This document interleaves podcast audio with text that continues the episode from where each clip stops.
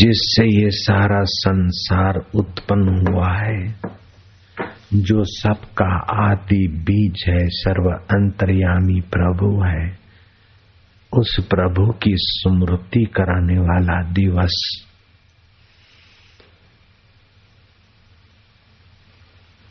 उस प्रभु को व्यास रूप में, साकार रूप में और निराकार तत्व रूप में जानकर पाकर अपने को सभी दुखों से छुड़ाने की सूझबूझ और साहस देने वाला दिवस।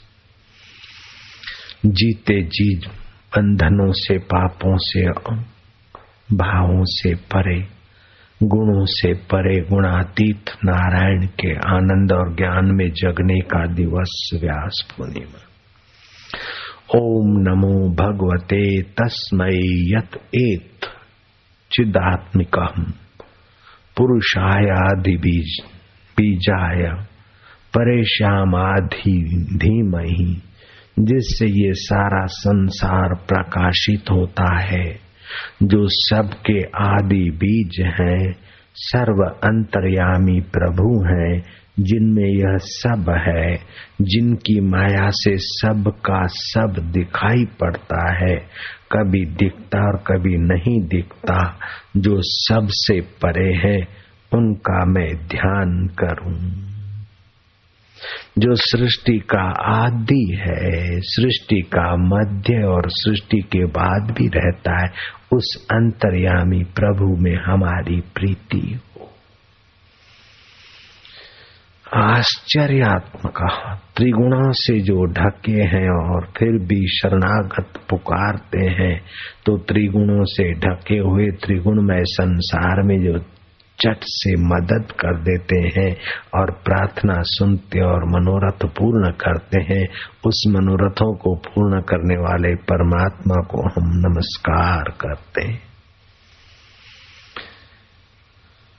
न उसे वो परमात्मा न देवता है न असुर है न गंधर्व है न किन्नर है न यक्ष है न राक्षस है न भूत है न प्रेत है न स्त्री है न पुरुष है न नान्यतर जाति है और सब कुछ जो बन बैठा है उस परमात्मा को हमारा प्रणाम स्त्री में, पुरुष में, भूत में, प्रेत में, नान्यतर में आन्यंतर में, यक्ष में, गंधर्व में, जो सर्व रूप में अनुस्यूत है, उस परमेश्वर को नमस्कार।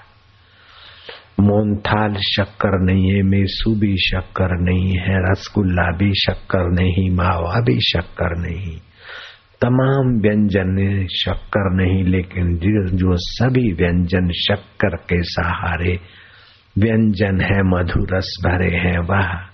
शक्कर की नाई जैसे मिठाइयों में शर्करा अनुस्यूत है, ऐसे सभी में जो मेरा आनंद स्वरूप, माधुर्य स्वरूप, प्रेम स्वरूप, चैतन्य स्वरूप, सुख स्वरूप अनुस्यूत है। जैसे मिठाइयों में शर्करा अनुस्यूत है।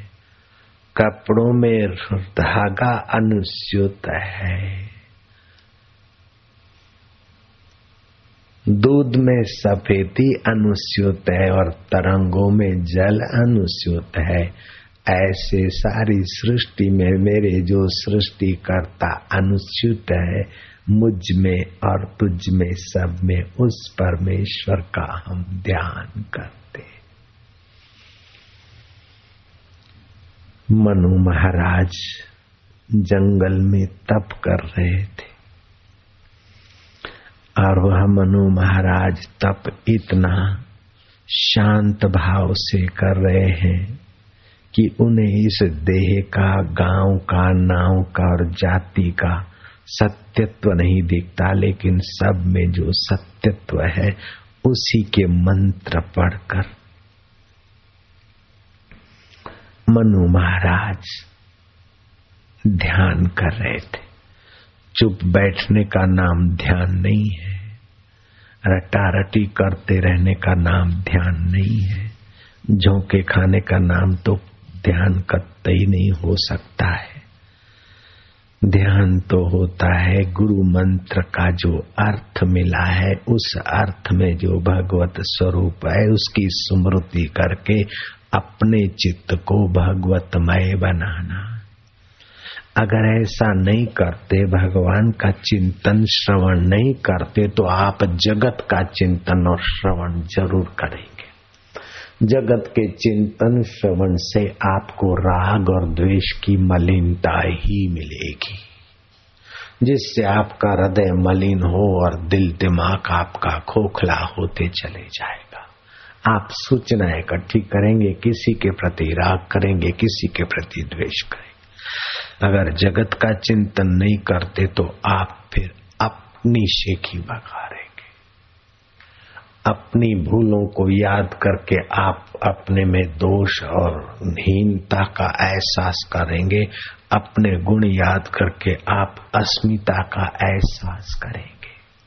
वो दोनों खतरे से भरे अगर जगत का चिंतन करते हो तो राग द्वेष से आपको दीनहीन, दुखी, द्वेषी, रागी, मोही, अहंकारी बना दे।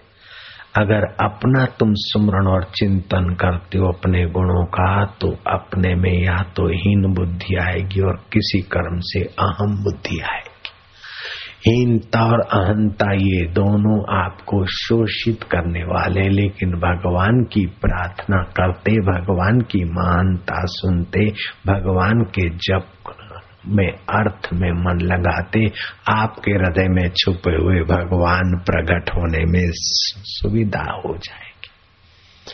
जब तक आप भगवान की महिमा नहीं सुनते, भगवान का मंत्र नहीं लेते, भगवान का सुमरण चिंतन नहीं करते, तब तक आपके जीवन की निरस्ता नहीं मिटती। जब तक निरस्ता नहीं मिटती, तब तक पाप संस्कार नहीं मिटते, वासनाएँ नहीं मिटती। पाप इसीलिए करता आदमी रस लेने के लिए। पाँच सौ करोड़ से भी ज़्यादा धरती पर लोग हैं, साढ़े पाँच सौ जो भी हो। एक भी आदमी ये नहीं मिलेगा जो कह दे कि मैंने फलाना काम दुखी होने के लिए किया था, अथवा फलाना काम में दुखी होने के लिए कर रहा हूँ। फिर भी सारा संसार न जाने किस किस दुखों से की लपेटों में लपटा हुआ है। भगवान कहते हैं, ये संसार दुखालय है। जैसे औषधालय, दुग्धालय, वस्त्रालय, पुस्तकालय, ऐसे ही जहाँ दुख रहते, ये संसार दुखालय बौद्ध धर्म ने भी कहा कि दुख रूप जगत है। जन्म दुखम, जरा दुखम, जाय दुखम, पुनः पुनः अंत काले महादुखम, तस्मात जागरे ही जागरे उपनिषद के ऋषियों ने भी यही कहा। कबीर जी कहते हैं, राजा दुखिया, प्रजा दुखिया दुखिया सब संसार। सियाणन को दुख दूनारे कह कबीर, ए जग में कोई घर नहीं सुनना नानक जी ने तो ये कहा, नानक दुखिया सब संसार। और जमुना पार वालों ने तो जोड़ दिया, नानक दुखिया सब संसार, ताते अधिक दुखिया जमुना पार, प्रदूषण का बीमा। तो ऐसा कोई माई का लाल नहीं जो दुखी न हो, क्योंकि दुख रूप शरीर और दुख रूप वस्तुओं को पाकर ये जीव शाश्वत है। इसको शाश्वत सुख चाहिए और इनसे शाश्वत सुख मिल ही नहीं सकता। अगर धन से शाश्वत सुख मिलते तो धनी निर्दुख होते, सत्ता वाले निर्दुख होते, सुंदर और सुंदरियाँ दुख निर्दुख होते नहीं। क्षण भर के लिए दुख मिटाने की बेहोशी ज़रूर आ जाती है। नशा ज़रूर आ जाता है, धन का, सौंदर्य का, बड़ा आदमी होने का। नशा, जिसमें शांति नहीं, वह नशा। लेकिन भगवत ज्ञान, भगवत ध्यान में जो विश्रांति पाते हैं, उन्हें भगवत रंग का प्रसाद प्राप्त होता है। और भगवान कहते, प्रसादे सर्व दुखा नाम हानि रस्य उपजायते प्रसन्न चित सोयासु बुद्धि पर्यवितिष्ठ थे उस प्रसाद से बुद्धि उसमें स्थित हो जाती है सत्य में। फिर आपकी मति मति नहीं रहती, रित रित माना सत्य, रितम भरा प्रज्ञा हो जाती। कबीर जी ने बहुत सुंदर बात कही, मैं वो आपको सुना देता हूँ गुरु पर्व के निमित्त। जो जो देखूँ सो सो रोगी, रोग रहित मेरा सतगुरु जोगी। जो जो देखूँ सो सो रोगी, रोग रहित मेरा सतगुरु जोगी हम निरोग मन मोक्ष ही दीना काम रोग एक निर्वश कीना। निज भय रोग से मीन फसाना, वासना रोग कमर लपटाना। दृष्टि रोग जल मरत पतंगा, नाग गयो पड़न कान सुरंगा। बोलते हैं, मेरे सतगुरु निरोगी, आत्मा में विश्रांति पाने की रीत देने वाले मेरे सतगुरु निरोग। जहाँ कोई रोग पहुँचता नहीं, न काम रोग पहुँचता है, न दृष्टि रोग पहुँचता है न? रूप रोग पहुँचता है। पतंग रूप का शौकीन होकर जल मरता है। और मछली जीव की शौकीन होकर फंस मरती है। और सर्प बीन का रोगी होकर आवाज़ का फंस मरता है। हाथी अपनी वासना से फंस जाता है चाल में। इस प्रकार के पाँचों रोगों से पार करने वाले मेरे गुरु निरोगी और हम भी होत है निरोगी। जो जो देखूँ सो सो रोगी, रोग रहित मेरा सतगुरु जोगी, आत्मा से जोग करने वाले मेरे सतगुरु। राम नाम की औषधि खरीद नियत से खाए अंग रोग व्यापे नहीं। अंग रोग होवे नहीं ऐसा नहीं कहा। अंग रोग व्यापे नहीं कि मुझे चोट लगी है। मैं बीमार हूँ, ये नहीं होगा उनको। चोट लगी, उसको लगी और ठीक करना है, वो रीत जान ली और कर लिया ठीक।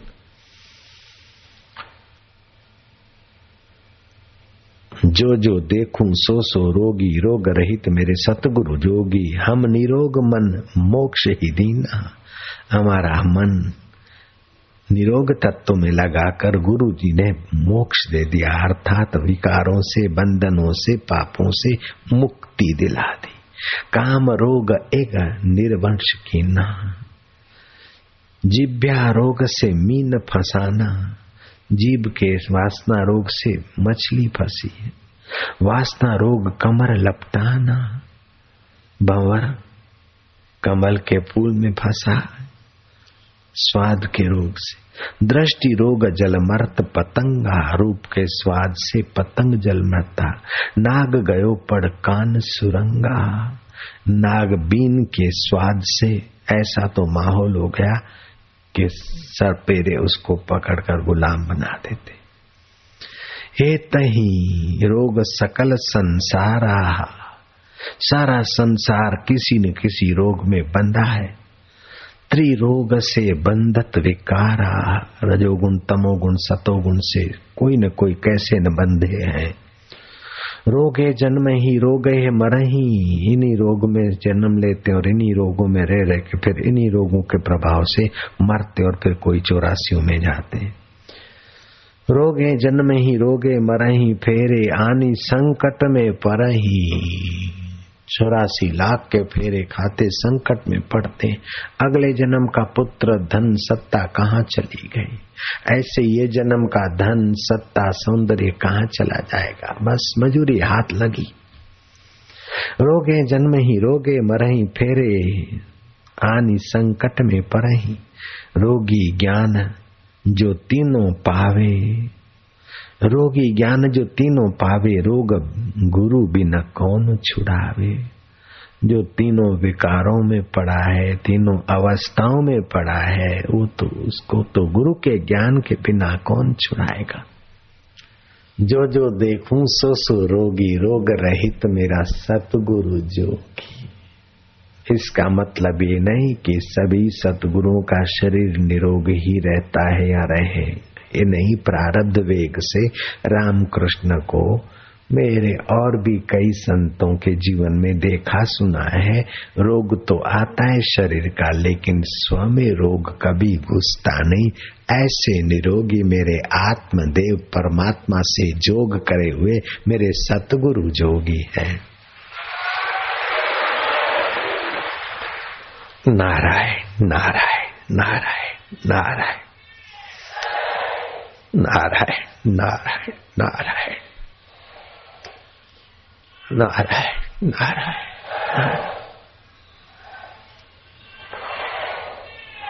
नारायण नारायण। नारायण नारायण नारायण नारायण।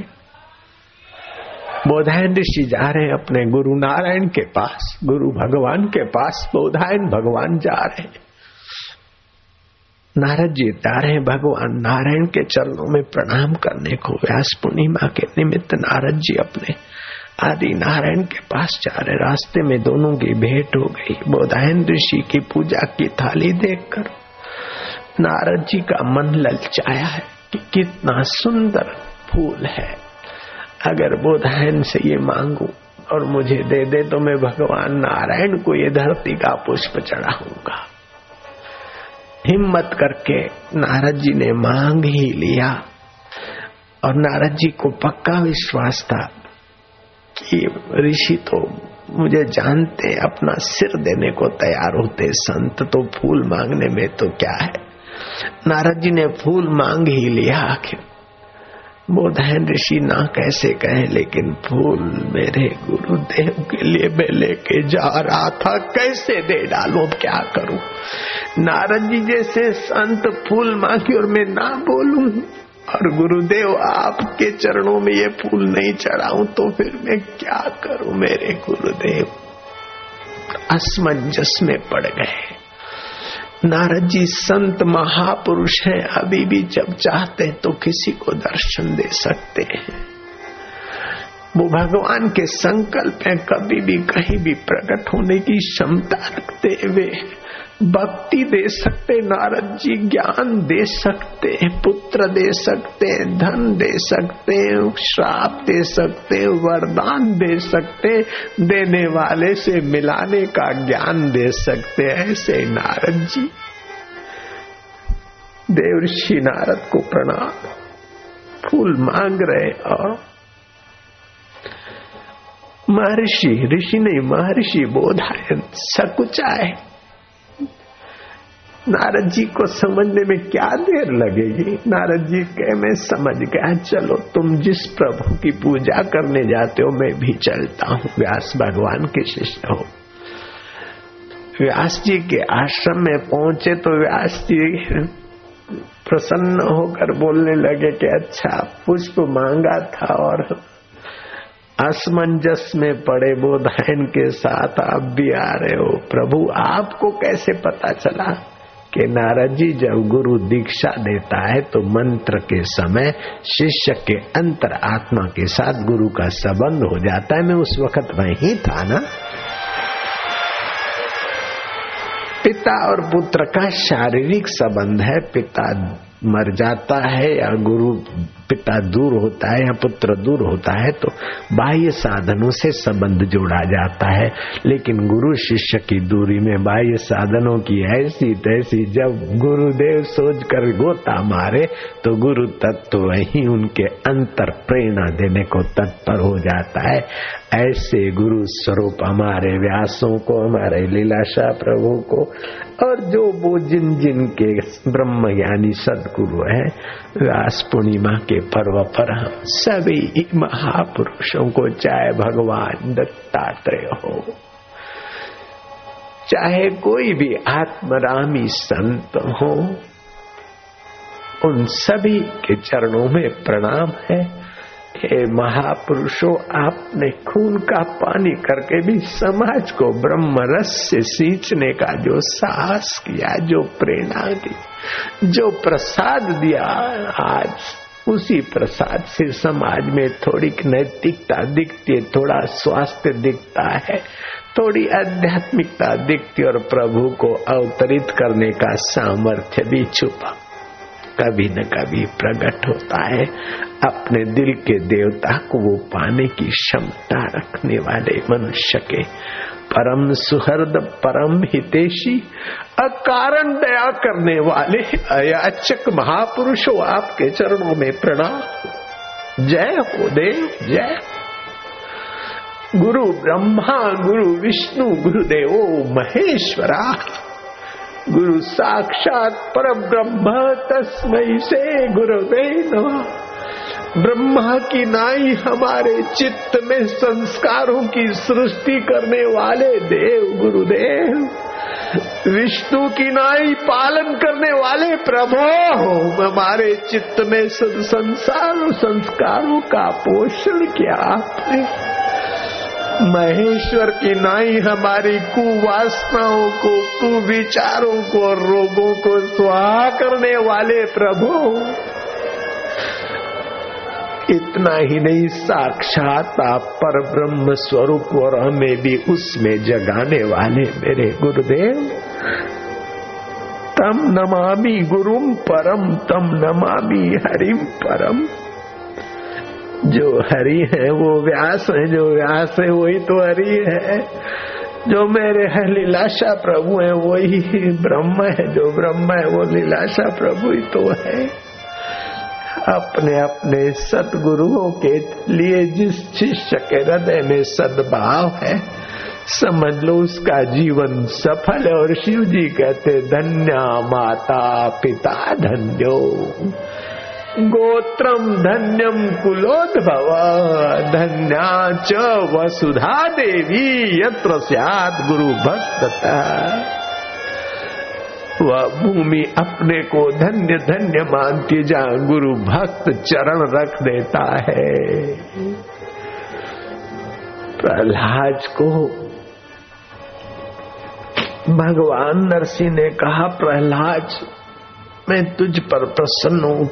क्या चाहिए? बोले, प्रभु, मेरे पिता की आप सदगति कर दीजिए, उनको आपने मार प्रहलाद जिसके घर में तेरा जैसा, तेरे जैसा पुत्र आता, उसकी सदगति करना बाकी है। उसकी तो साथ साथ पीढ़ियाँ तर ही जाती है। प्रहलाद और भी कुछ मांग ले, मेरे वत्स, मेरे लाल। कैसा है भगवान का भक्त? सतरती लोकांतार्यति सतरती कुलांतार्यति सतृप्तो भवती, स अमृतो भवती, स आनंदितो भवती। संसारी के हास्य में भी क्षण भंग, भंगुरता है और न जाने क्या क्या स्वार्थ और कटाक्ष होते हैं, न जाने। लेकिन भक्त के रुदन में और आँसू में भी अमृत होता है उसके हास्य में भी प्रभु के गीत और उसके विरह में भी प्रभु का रस। ऐसे प्रभु की भक्ति से, प्रभु के ज्ञान से, प्रभु के नाम से, पर प्रभु के जप से भरने वाले सतगुरुओं को फिर फिर से प्रणाम। सुखदेव जी महाराज को व्यास जी कहते कि, पुत्र, पृथ्वी पर कोई अच्छा स्थान मिले वहाँ जाकर। तो धारणा ध्यान समाधि करके अपने ब्रह्म स्वभाव में यशस्वी हो जा। आदर्श पुरुष बनने का यत्न करो। सतशास्त्रों का अध्ययन करो, यज्ञ, दान, तप आदि से अपनी दिव्यता जगाओ। जन्मों की वासना एकाएक नहीं मिटती, दृढ़ अभ्यास करो, वशिष्ठ जी कहते लज्जा सरलता ही व्यास जी कहते हैं कि सदगुणों से, इंद्रिय संयम से, नाहक की किसी वस्तु को न लेना, अपना बेटा तेज बढ़ाओ पापों को नष्ट करके, सत्पुरुषों के धर्म का आचरण करो। आजीविका दूसरों को कष्ट न हो, इस प्रकार मनुष्य को आजीविका लेनी चाहिए। लोक में निंदित जो काम है, वो काम धंधे जैसे जुआ, सट्टा, लॉटरी, शराब आदि नहीं बेचना करना चाहिए उत्तम ज्ञान की प्राप्ति करो, व्यास जी ने कहा, वो सट्टा और लॉटरी मैंने मिलाया था। उत्तम ज्ञान की प्राप्ति करके बुद्धि द्वारा अपने मन को, वाणी को जीतना, जरा मृत्यु और संसार समुद्र को पार करना, ये तुम्हारा कर्तव्य है, पुत्र। मेरु पर्वत से, व्यास जी ने सुमेरु पर्वत से अपने इस महापुरुष जन्म जात विरक्त स्वरूप व्यास जी के सुपुत्र, व्यास जी के आँखों के तारे सुखदेव मुनि को उपदेश देते, कहा कि मेरे लाल, तुम जाओ। तुमने पहले मेरे कहने के अनुसार धारणा, ध्यान, समाधि करके अष्ट सिद्धियाँ पाई तुम चाहो तो पल भर में मिथिला पहुँच सकते हो, लेकिन मेरे लाल, जिनसे आत्मज्ञान लेना है, उनके यहाँ अपना ऐश्वर्य दिखाकर, सुविधा संपन्न व्यक्तित्व दिखाकर नहीं जाना चाहिए। तुम बेटे, पैदल जाना। कैसे ये सपूत? व्यास भगवान के सपूत सुखदेव जी भगवान। पैदल चले सुमेरु पर्वत से चलते चलते हुण प्रदेश लांगा है। हुण प्रदेश लांगते लांगते पंजाब में पहुँचे और पंजाब को लांगते भूमि को, हज़ारों किलोमीटरों को लताड़ते लताड़ते व्यास जी के सुपुत्र ज्ञान की प्यास लेकर जनक के द्वार पर भिक्षुक की नाई खड़े हैं और अपमान सह रहे हैं। फिर भी सौदा सस्ता है। सुखदेव जी का वहाँ भीड़ भाड़ में अनादर हो गया। लेकिन सुखदेव जी के चित्त में ये मेरे पास शास्त्र है। मैं शास्त्र के आधार पर बोलता हूँ और मेरी कोई बात होती है तो मैं तुरंत आपको ये भी बता देता हूँ। सुखदेव जी का अपमान जिन सेवकों ने किया, उसमें थोड़ी देर के बाद वो सेवक पश्चाताप के आग में तपने लगे। किस मुनि का इतना धक्का, धक्की और अनादर बेच से किया और जो के तुम शांत धूप में खड़े, इतना तपस्वी जोगी का अपमान किया तो ग्लानी हुई उनको। उन्होंने क्षमा याचना किया और गुणाभिवादन किया। सुखदेव जी के मन में अपमान से दुख नहीं हुआ और मान से हर्ष नहीं हुआ। अंदर का पर पहुंचाई और पचास वारांगनाओं प्रमदा वन में, आह, इंद्र का स्वर्गीय वन भी कोई माना नहीं रखता। ऐसा मिथिला का प्रमाण प्रमदावन में पचास देवांगनाओं, वारांगनाओं सहित मुनीश्वर का स्वागत मंत्रियों ने करवाया। जनक ने पूछवाया कि उन वारांगनाओं के हाव भाव नाज नखरों में उनकी स्थिति कैसी है खबर आई कि महाराज, न वे काम विकार में गिरते, न उनसे नफरत करते हैं। वो मुनि तो संध्या हुई और बैठ गए संध्या करने को और फिर संध्या ध्यान करते करते सो गए। उनकी वारांगनाओं की कोई उन पर दाल नहीं गली जनक गदगद हो गए कि कैसे है भारत भूमि में हमारे नर रत्न कैसे? अप्सराओं को महत कर दे, ऐसी वारांगनाओं पचास पचास और मेरे। प्रमदावन में काम चेष्टा जगाने वाले इस युवराज सुरावश के। और आँख उठाकर देखते नहीं और दिख भी गई तो न क्रोध करते हैं, न उनमें फंसते हैं। समता के धनिये तो सब कुछ जानते, फिर भी उनके पिता में गुरु बुद्धि की थोड़ी उन्नीस बीस हुई होगी, तब मेरे पास भेजे। व्यास सपूत का स्वागत करते हुए जनक आए लेकिन वो व्यास सपूत कहते हैं कि मेरे, मुझे तो परमात्मा ज्ञान दीजिए। तब सुनाया कि बस मनोमय जगत है, मन के फुरने से ही जगत है, दूसरी कोई माया नहीं। नास्ती अविद्या मन स्वतिरिक्त, बोले तो मैं जानता हूँ, मेरे पिताश्री ने भी यही कहा। बोले, मुनि श्रेष्ठ? यही बात है। वो मुनि श्रेष्ठ की समाधि लग चले गए सुमेर पर्वत, समाधि की। कैसे है भारत के सपूत? कैसे है पिता? कैसे है पुत्र? और कैसे है राजा? ये विदेशी पढ़ाई से, विदेशी चाल ढाल से हम मानवता से भी गिरे जा रहे देवों को जो दुर्लभ वो ब्रह्म ज्ञान पाने का हमारा जन्म सिद्ध अधिकार था। फिर भी खुशी की बात है कि अभी तक वो व्यास परंपरा की प्रसादी सतपात्रों को मिल रही है और महापुरुष पहुँचा रहे और सतपात्रों के द्वारा न जाने और कितने लोग सतपात्र बनते जा रहे भारत की संस्कृति अभी तक अपने आप में महिमा में सम नारायण नारायण नारायण।